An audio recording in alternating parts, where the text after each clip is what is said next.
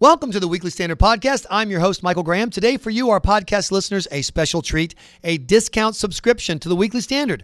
When you're done listening to the podcast, be sure to click the box in the post to get your special discount.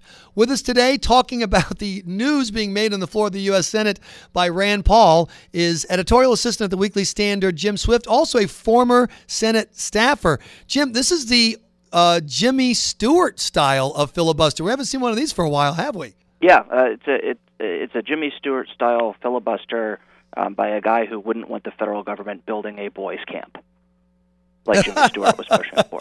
They're calling it the filiblizzard, uh, even though there's no blizzard.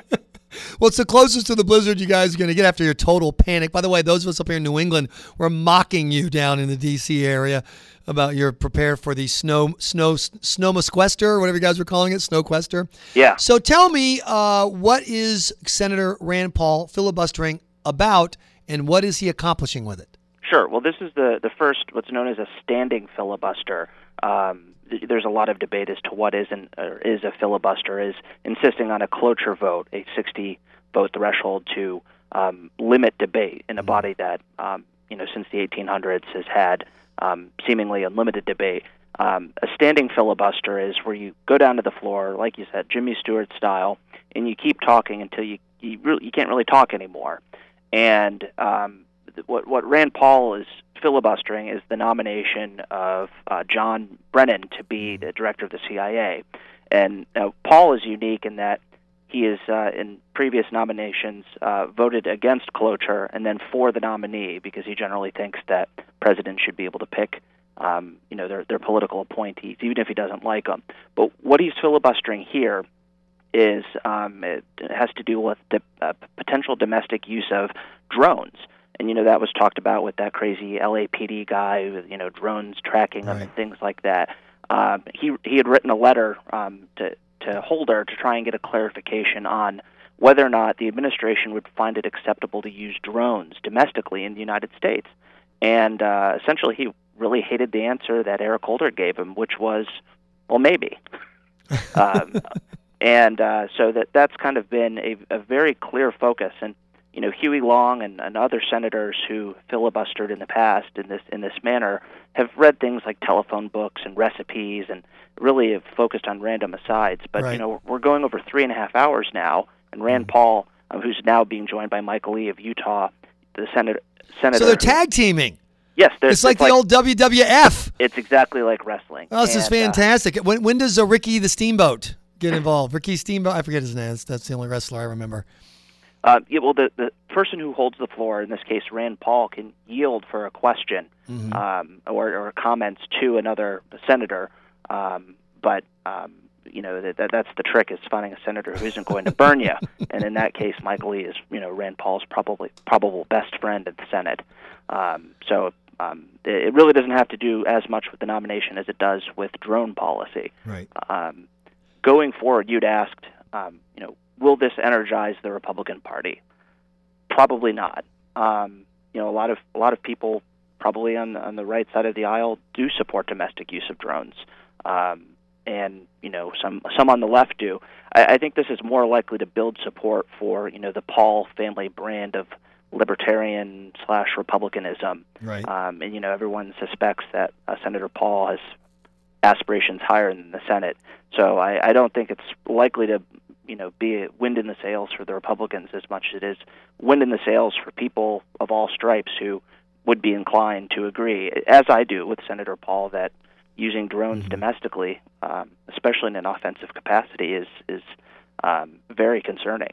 Uh, Jim Swift, what about the idea that just anybody who's standing up in Washington right now is inspiring a certain wing of Republicans who feel like that the uh, party is not very good at standing and fighting that either A, they just cave in, or B, they're so bad at fighting that they get their brains bashed in anyway and they should have left. And here's a guy who is using the rules, showing some smarts, and controlling the conversation, at least for a little while. Yeah, and you know, I, I think it is building some respect, and I, I have friends who are former Democratic Senate staffers and you know left-leaning journalists who you know I've seen commenting on Twitter that they um, that they're impressed by Senator Paul staying on message and that you know he he is doing it old style. The last time anyone filibuster like this was uh, Bernie Sanders, who three years ago filibustered the um, tax changes that um, President Obama, well, they're continuation of the same policies.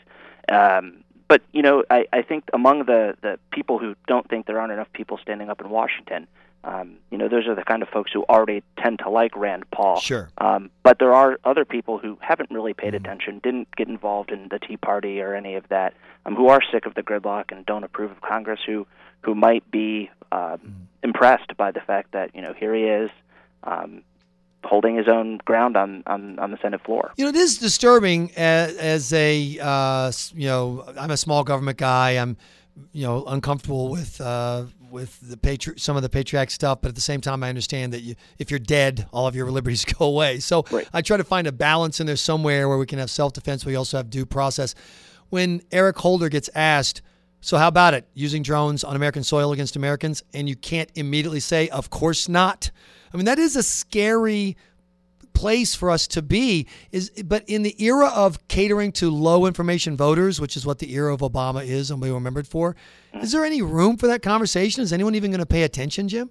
Uh, are are people going to care about the balance of whether you are pro or anti I mean, mm-hmm. is there middle ground on things like the Patriot Act and things? Is that what you're you're asking? Right. And will they? You know, I think if you took the average person and took time and explained to them, hey, can you imagine the government having the ability to fly a unarmed plane over your house and shoot you because they decided that you were a uh, or bomb you because you were an enemy of the state? They go, oh my God, it's like a movie. That's crazy.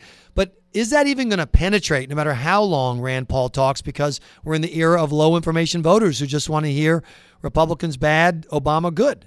Well, you know, I hope so. I mean, I, I'm having worked on the Hill. I'm I'm not I'm, I'm confident uh, in some the ability of some voters to mm. comprehend the importance of due process, whereas others clearly not. Um, you know, but that's what it boils down to. Do, do people care about due process? Right. Um, you know, you start talking about FISA courts and Miranda rights, and people's eyes glaze over. Mm-hmm. But when and he he's used this rhetorical flourish about a Hellfire missile um, you know, that's that, that has been his his constant. He, he questioned whether or not you know um, if a uh, here's the quote: "Are you going to drop a Hellfire missile on Jane Fonda?" you know, I'm sure some people, you know, that that might pique their interest. But absolutely. Um, but you know, he, he's trying to put it in a in a way that people can understand. And you know, when you play video games, and I'm not blaming video games, but you play these simulated things where you're sure. flying C-130s and mm-hmm. blowing up pixels, um, you know, and you haven't served, um, you know, I, I haven't, but we don't. We are largely kind of cut off from, you know, the realities right. of war, and that's what Paul, I think, is trying to to to to bring in a, in a pop culture sort of way, I guess, if Jane Fonda is pop culture, um, to, to, to the low information voters. So uh, Mike Lee and Rand Paul continue the filibuster. If they continue it uh, for uh, more than 24, 25 hours, do they get any kind of Strom Thurmond esque credit? Yeah, you know, they, they give um, ma- whoever is the majority party, if you serve as the chair of the, the Senate, sitting mm-hmm. up on the thing for 100 hours, you get a golden gavel. I don't know if you get a golden Strom Thurmond star for, you know, going close to his record, but maybe um, a golden Strom Thurmond baseball bat. I don't know if you happen to know the baseball bat story. No about uh, uh, Senator John Tower when he was in the Senate. Uh, apocryphally had a baseball bat in one of these Senate meetings. You know, those they have those meeting rooms off the off the chamber. Yeah, in the cloakrooms. And it was because the fear was that when Strom Thurmond died, that in part of his anatomy would need the baseball bat so they could beat it down and close the lid of his coffin. That's according to Senator John Tower. So I don't know if we'll give him a golden baseball bat or not, but uh, Strom Thurmond's legend certainly lives on. I just wonder if the modern media era allows something like a filibuster because, I mean, let's face it, people want problems solved in a 30 minute ep- uh, episode of a sitcom, not including commercials. Oh, true. And you know, it, it's one of those things where they they actually recently reformed the the filibuster in January of this year, and uh, the Democratic Party at the beginning of each Congress, it's Ar- Article One, Section Five, you know, allows the bodies to to make their own rules. And at the beginning of each new Congress, the House more than the Senate mm-hmm. um, does change the rules. The Democrats were trying to eliminate the ability of senators to put what are called holds on pieces of bills, which are kind of like a, a written intent to filibuster. Right. Um, to spare the Senate the time. Um, they wanted to limit it only to these standing filibusters.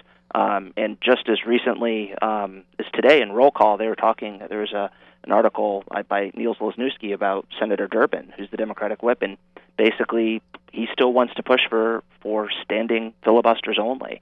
Um, so filibuster reform is not dead, and um, you know I think this this will play a part in. Uh, we may see more of these from Senator Paul and Senator Lee and, and other folks. Jim Swift, thanks so much for joining us today on the Weekly Standard podcast. Please check weeklystandard.com regularly for podcast updates. And don't forget to click the box below for a special discount subscription to the Weekly Standard. I'm your host, Michael Graham.